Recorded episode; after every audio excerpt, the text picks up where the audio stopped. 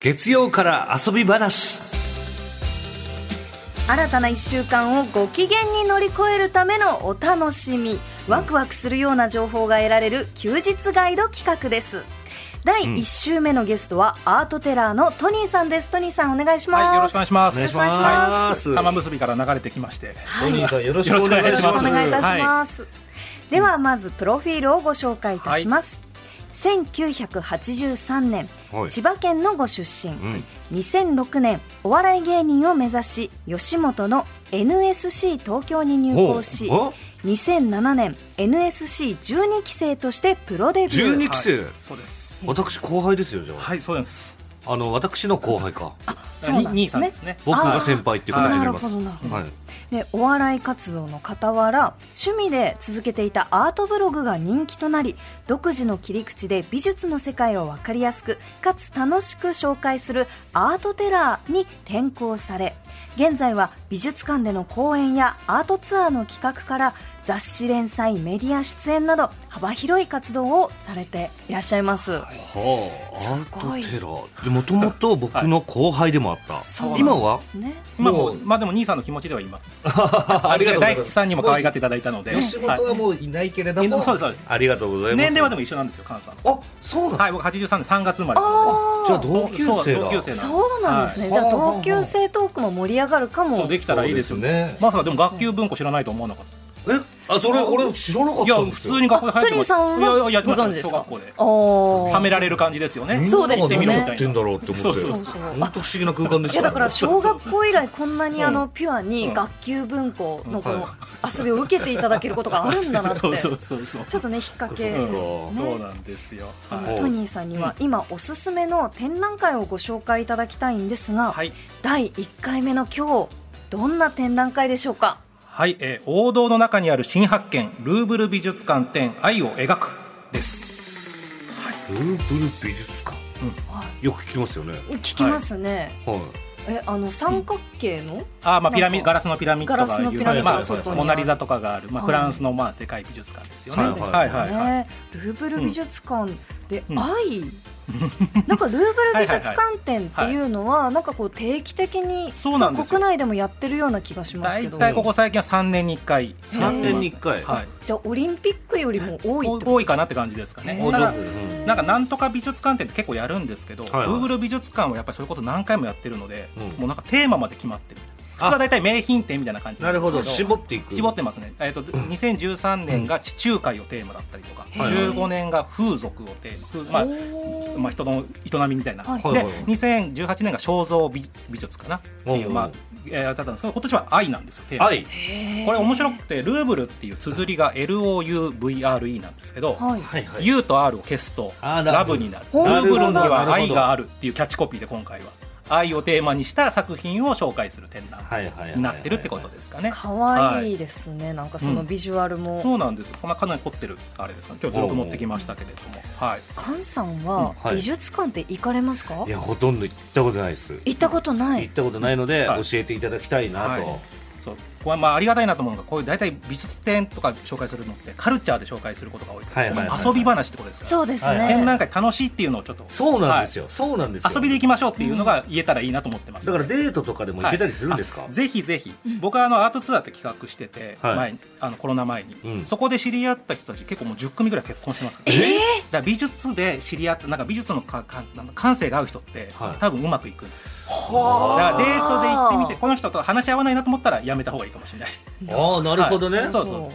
それも一つの指標としてそうです、はい映画とかって感想が、まあまあ、映画とか、まあ、僕も映画も好きだしはい小説とかも好きですけど、はい感想ってまあまあ一緒じゃないですかああのシーン良かったよねっていういうでも美術ってその辺見ながら喋るんではいはいはいいろんなこう受け取り方があるのでその感性をこう知れるってのも楽しいんですよねななるほどねはい、そういうのがちょっとまあ伝えていけたらなとは思っております今回は愛だしねはいさそうらなにんです、はい、そうです、んぴったりですね、ただちょっとデートにぴったりかというとどうなのかなというのをちょっと今日お話しできたらおあれなるほどそうなんですかまあまあまあちょっといろいろとはいただこの展覧会自体はですね今はもい開始してまして6月12日まで国立新美術館六本木のところで開催されていますまあそれこそでもまあ愛がテーマですから今手元にありますけどもえーこれアモルとプシュケっていうフランソワ・ジェジュラールというフランス人が書いた作品これねははいまあいわゆるキューピッドが書かれてアモルというのはキューピッドのことなんですけどへーまあキューピッドとまあ恋に落ちたこう女性の絵とかそれからあのイエスと聖母マリアが描かれている「眠る幼子イエス」この絵なんかももう親子愛ですよねあーのなんなかこるほどういわゆるこうまあ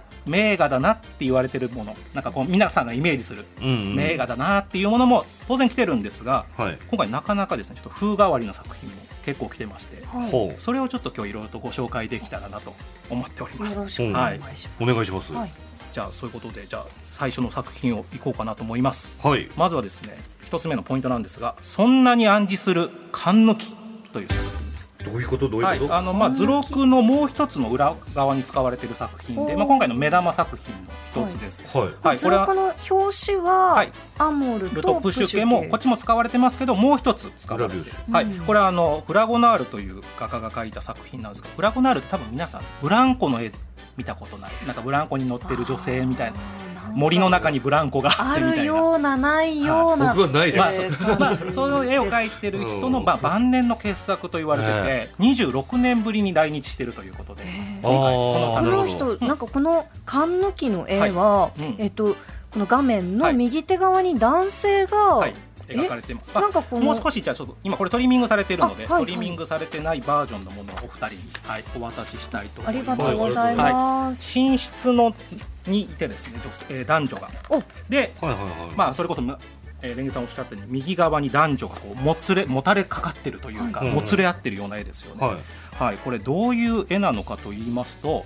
まあ、この当時その18世紀にリベルティナージュこれも僕もリベル、ティナはージい、ュなかなか聞き慣れない言葉であれなんですけど当時こう貴族たちの間にでですね、はいちょっと自由奔放な性愛みたいなほもうそういうの自由恋愛しようみたいななんかちょっとこう華やかなというか、ほうまあ、ちょっと浮ついたって言ったらあれかもしれないですけど、はいはいそういうこう、まあ、ちょっと思想があったんですねえ貴族はもともと自由恋愛ができなかったんいでやすか。まあ、自由恋愛して結婚してパートナーがいるんだけど他の人としてもまあいいよねみたいなるなほどぐらいのちょっと感じがリベルティナーはジュい、ちょっと流行った時期があっへーてその時に書かれてる、まあ、そういう風潮をこう書かれ書いてあるんじゃないかと言われてる絵なんですけども、うんうんうん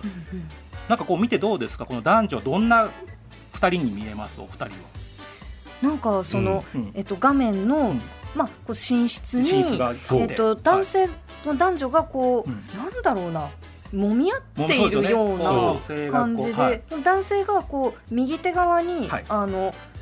なんだろうな壁の缶抜きをこう、はいはい触りそうになっているところにちょうどスポットライトが当たったような、はそいうですねなんかドラマチックなドラマ絵チなッんでかすね。画面自体がこの男女がね、うんこの一枚の絵に対してすごい右の方に寄ってるそうのなんをですよ。グググやっってますよてね。そうこれが真ん中じゃないんだっていううんうねんうんうんこれは、まあ、今もちろん「勘抜き」という言葉が出てきたので、まあ、これはタイミタイトルになってるわけですけどもこれですね、まあ、これは僕が言ってるわけじゃなくて研究者が言ってるっていうことはちょっと前提にですけど、はいは。はいどうも勘抜きというのがいはい男性器を象徴してると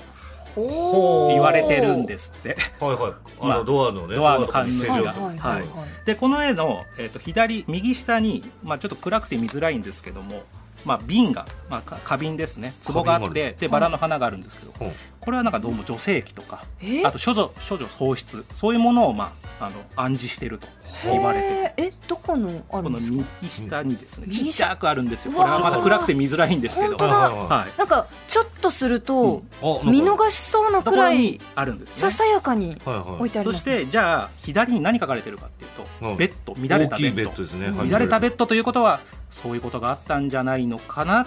という暗示はいはいさらにこのテーブルの上にリンゴがそうこれ見一よ個だけテーブルがあるのリンゴもなんかあの原材とかでうんうん象徴ですからそういうことなんじゃないかそしてこう男と女の人がちょっとこう暴力ちょっとこうバイオレンスなこう恋愛シーンこう勘抜きを締めて閉じ込めるんじゃないかもしくは人が入ってこないようにしてるんじゃないかいろいろとこうそう想ですね想像させる絵である女性はドレス着てますけど、男性はねそうなんどういう関係性なんだろう近い感じ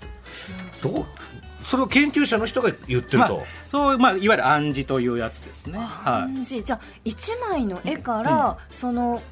このなんだろうなこういうヒントを得て、点と点をこうつないで物語をいわゆるお約束みたいなのがいくつかあってはいはいでそれからこう推測する遊びというか美術鑑賞の、まあ、こういうの知ってるとちょっとそう見えるよみたいな感じなんですけど。ほどまあまあだからまあそうですね、うんだからこのリンゴとかっていうのはそのまあそういうとも取れるよってことですね。メッセージ性に使われることが多いってことですね、うんうーんまあ、ただこれが本当にそうなのかなって僕もちょっと思ったりするんですよちょっとそっち下に行き過ぎじゃないみたいうな、んそうですよねそうそうねそえうカンヌ期が男性期のそうな感のじそうって言ったらねだって缶抜き書きたい時どうしたらいいんだろうと思うじゃないですそうかですよね本当に書きたい時はみたいなそうそうそうそうそうカンヌ期、まあだからシンプルになんかこう影を締めてるんじゃないかっていうふうに見えるんですけどね、でもそう見ても正解だと思うし、うんなんかこの、まあ、一番あれなのはこう美術館にそう説明がしてあるとそれがもう絶対的な正解と思い込んじゃって、はいはいはいそう思わない自分は間違ってるんじゃないかじゃあもう行くのやめようって思っちゃう人が多いんですけど、はい、別に思ったのは誰でも正解ですから、はいはいはいあはいん抜きがそうだとは言ってはいるけど自分はそう思わないよねっていうこともあってもいいと思うんですよね。そうですね、じゃあ、うんある意味そのうん大喜利ではないですけれど、あはいはいこの絵うんどんな話みたいのをこういくらでも考えられるってことなんですか、そうですそれをこうなんか誰かと一緒に行ってああでもないこうでもないって喋ってるのが意外と楽しいはあなるほどねでこうヒントを知っていると、こうあこれってもしかしてこういうことじゃないみたいなそうそうあーエヴァンゲリオン」見て「いやこれさはい使徒っエヴァのて」みたいうんな、最後考察をみんなでそう楽しむ考みたい察な。するみたエいヴなァの最後はあれでよかったとそかうねですねうえんありまなすでんもかなんかそうみんな暗示っていうとなんかこんなの難しいって思いがちですけどうん例えばですけどじゃあ川が描かれてて、はいはいそこに大きな桃が描かれてたら、はい日本人はみんな桃太郎ってわかるじゃないそうですかそですうですわ、みたいなことなんですよ、うん暗示っていうのは、うんうんうん向こうの人にはなんで桃なのでかい桃って何ってなるかもしれないけど、はいはいはいはいそれと同じようにこう聖書とか宗教のいろんなストーリーを向こうの人は昔話のように知ってるからうん楽しめるってだけで、ってことだと思いますね。なるほどなる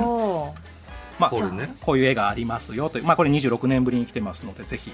見ていただきたいなこれが来ることはめったにないもうもう2回目はないんじゃないですかそうなんですあーねじゃあ今見ておくべきそうそうこれだからやっぱりすごいのは例えば日本の美術館の作品っておか貸し出ししても、まあ、常設展示室でこう入れ替えたりとかするんですけそどう例でえすばルーブル美術館はい基本入れ替えとかないのでへーこれ貸してるってことはどうなってるかってそこのかところにないんでお今日本に行ってますみたいな張り紙がしてあったりへえそれが見たくて来た人もいるわけですから世界そうなんそうなでるすほどなるほどなのでそれ今日本に来てるっていうのはありがたいことですよねってい貴う重ですね、じゃあはい次の作品ははい何でしょうか、はいこちら説明なしにわかるのか「キモンとペロ」という作品です、キモとペラはい、なんか犬みたいな名前ですね そうでですね「キモンとペロ」なんだ、まあ、ローマの慈愛っていうタイトルもついてたりするんですけど、はい、これはねなかなかちょっと、すおはいこれは午後に見せていいのかなみたいあな。これはそうですねなんか、あの女性はいと女性が白髪のおじいさんはいがはいこうくっついてるんですけそうど、なんですそうですねそのなんか明かりが当たったその女性はがいやぶにらみしてますね外をあそうですねはいはいはい、いわゆる女性がやっぱ上半身はだけてるはだけてはだけてますねそのまあ白髪の老人が、まあ、女性の胸元にこうんう口をつけてる状態、そうですねですそうですねななんかこうふわっと、はいその影が入っているので、うんうんうんうもんのすごい直接的なわけではないんですが、はいなんかこうよく見るとおよよって感じがそうです、うんしますね、これどういう、まあ、ちなみにこれ、えー、と17世紀の方のシャルル・メランという方が書いてるんですけど、はいどういうシーンだと思いますかこれえバブミバブミバブミがわかるどういうことえなんかその赤ちゃんなな赤ちゃんだろう赤プレイ的なうんなんかこうあー赤ちゃん帰りをしたくな ったあ人なにるこほうど付き合っている女はいは性いはいはが外をやぶにらみしてますねあとかこのその老人に見える方が、うんうんあの貴族とか王様とかで、あそれでこうやっぱりこの近くにいる、はいはい自分のこのあ愛人じゃないですけど、はいはい若い愛人年齢が一緒だとは思えないのでそうはでいすねはいはいそういう人とこうなんかこう悩みを相談してるみたいななるほどなるほど年が一緒と思えないというのは結構いいとこついたなっていうーおうおうこれ実は親子なんですえー、なんだおおって父さんと娘ですキモンがお父さんでペロが娘なんですけえど、ーまあ、これどういうシーンかというと、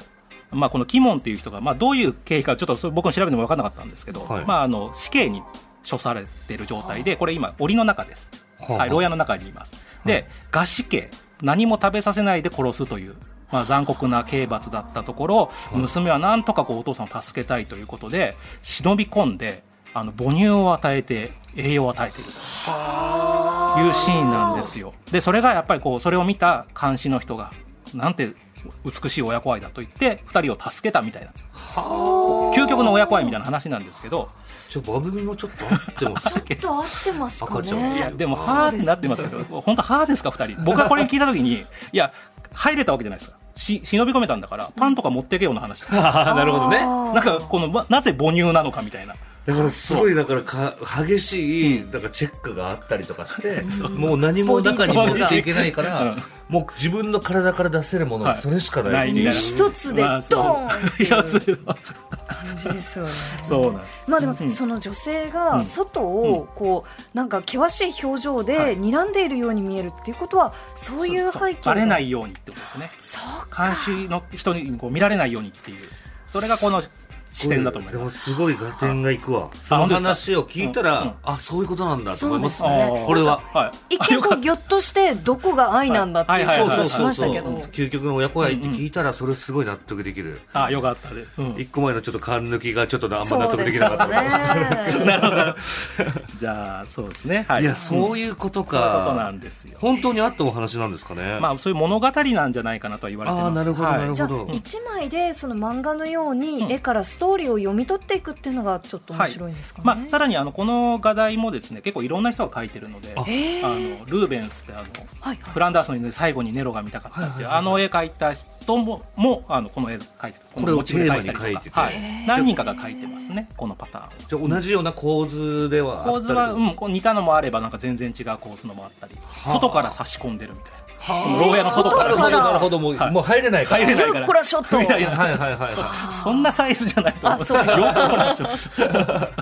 うん はいじゃあちょなるほっとどねはこれい次の作品もお伺いしていいですか。はい、えーもっと分かりにくい暗示部屋履きです、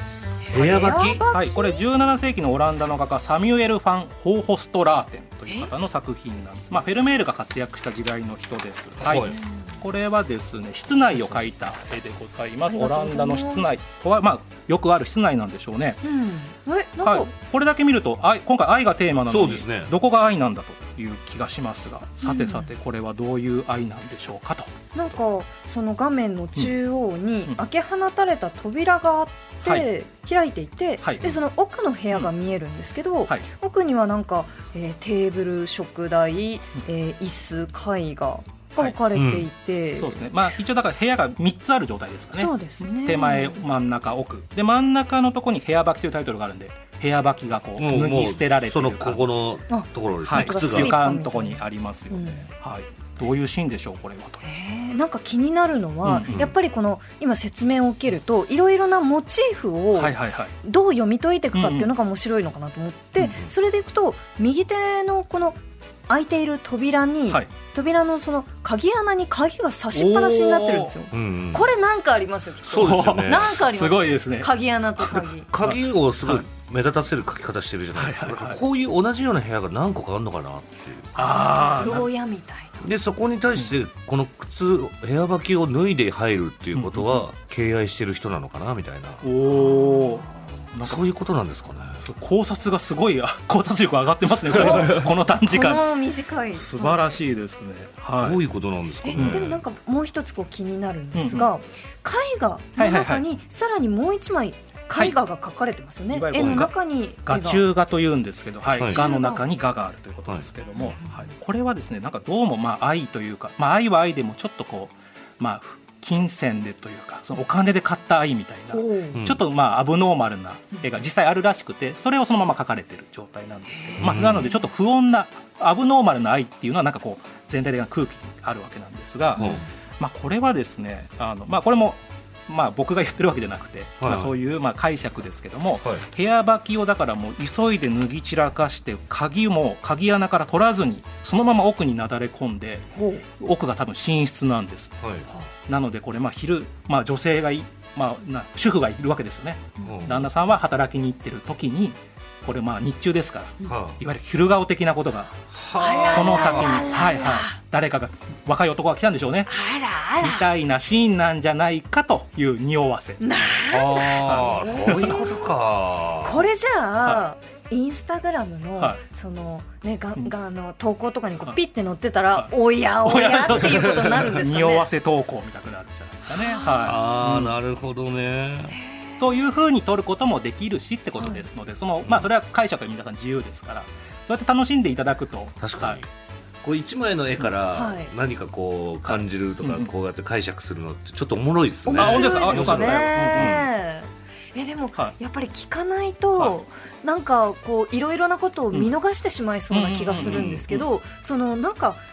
美術館展このルーブル美術館展を見に行く前に、何かこう知っておいた方がいい鑑賞のヒントとかってあったりしますそうですねでも、まあ、ある程度こうよく皆さんって美術ってあのノーヒントで見ろみたいに思われがちですけど、うんやっぱりこうある程度のこう情報というかその時どういう時代だったのかなとか知った上で見に行くとある程度楽しいかなって気がします、うんはい覚えることはいっぱいありすぎるんで、ちそょうっとずつ学んでいけばいいかなって気がするんですけど、じゃあはい今日のヒントとしては、うんバラは、うんその何でしたっけ そうまあ、女性器であるとか女性器言われてますけどまあまあまあ解釈は自由ですけどね、はい、まあいろんな形の愛があるってことそなうんでですすそねうです今回そこをぜひぜひ注目していただきたいなと思いますはいうん、その愛っていうものを取ってテーマが絞られてるから、うんそそれ一つ取ってこれ見て、はいこれどこが愛なんてあそうそうそうまずなることがおもろい、そうでそうですすそうでねすいやなんかこう静かな部屋うのんこの写写真じゃない絵を、は絵画を見ても、うん愛ってもう全然 はいなんはか、個人的にはそうこううんそうねそうなんかこう特筆すべきものはあるんだろうかと思うんですけどこうちょっとこう影のところに、なんかこの右下にはい写真じゃないですか、はいはいまたなんか白っぽいあの隠れた四角いもいあのこれ多分がタイルですねタイル当時の、はい、当時のタイル青いタイルがこう下にこのタイルの絵もなんかちょっとやっぱり暗示っぽいですね確かにへーそういうところもちょっと注目していくちとょっと暗示っていう概念がなかったからうん今まで絵画を見るときなかったにですそれをちょっと思いながらはい見てみたら面白いかも、ですねじなんゃかあちょっとお近づきの新今日お二人分のチケットを持ってきたので、ぜひ展覧い会いんのですはい足を運んでいただけたらなありがとうございますぜひ考察してください会場でわはーい、うん嬉しはいい、美術館の方からいただいてきました本の当ですかはい見拝見しますはいはいぜひ楽しみ方は人それぞれだから、はいそうですね、ありがとうございます、トニーさん、はいありがとうございますあのお知らせなどははごいざいますか、そしてもう一つおあのお近づきの印にプレゼントということでおーあらら、僕があの去年出した本でですね名画たちの本音という本が出ておりあまりすがとうございます、はい、これあの読みやすすい本だと思ってますので、ちはょいくちょ告知してきましたうよわー嬉し い有名な名画が自己紹介してその説明してくれるという本なのであーなるほ解ど説では、自己紹介はい、自己紹介してますのあ絵が自分で喋ってくれでるそんでれす、でね説明にもなってるというへーあそこにブランコも載ってますあでも本当カラーで全編そうなんねす読みごやいすいはいいいリッチな本でしかもこう未練例えば、はい種まく人とかだと、はい今かそばの種をまいてるところだんオラが第一村人このバルビゾン村にダーツが刺さったんかあこんな感じで結構フランなクにるほどなるほど喋ってくれるんですね、はいはいちょっとキャラクターつけて喋ってるって感じですかへね、ーはい面、白いはあのこちらの、えー、と名画たちの本音は、はえー三笠書書房房はいの王様文庫はいから、えー出ており出ていまますすね、はいえー、980円プラス税10%で定価1087円ですはいあはいえそしてブログあもそうやられてですねるんですね毎日あの展覧会情報を発信してますので、ほうはい、あの今おすすめの展覧会が分かるようにはなってますので、はあはい、ぜひぜひ、ぜひぜひ、はい、じこゃあこにしかない美術室というタイトルでやっておりますありがとうございはますはいありがとうございます以上アートテラートニーさんの月曜から遊び話でした、次回は5月1日のご登場ですトニーさんありがとうございました、はい、ありがとうございました月曜から遊び話は各種ポッドキャストでも聞くことができますぜひご活用くださいコネクト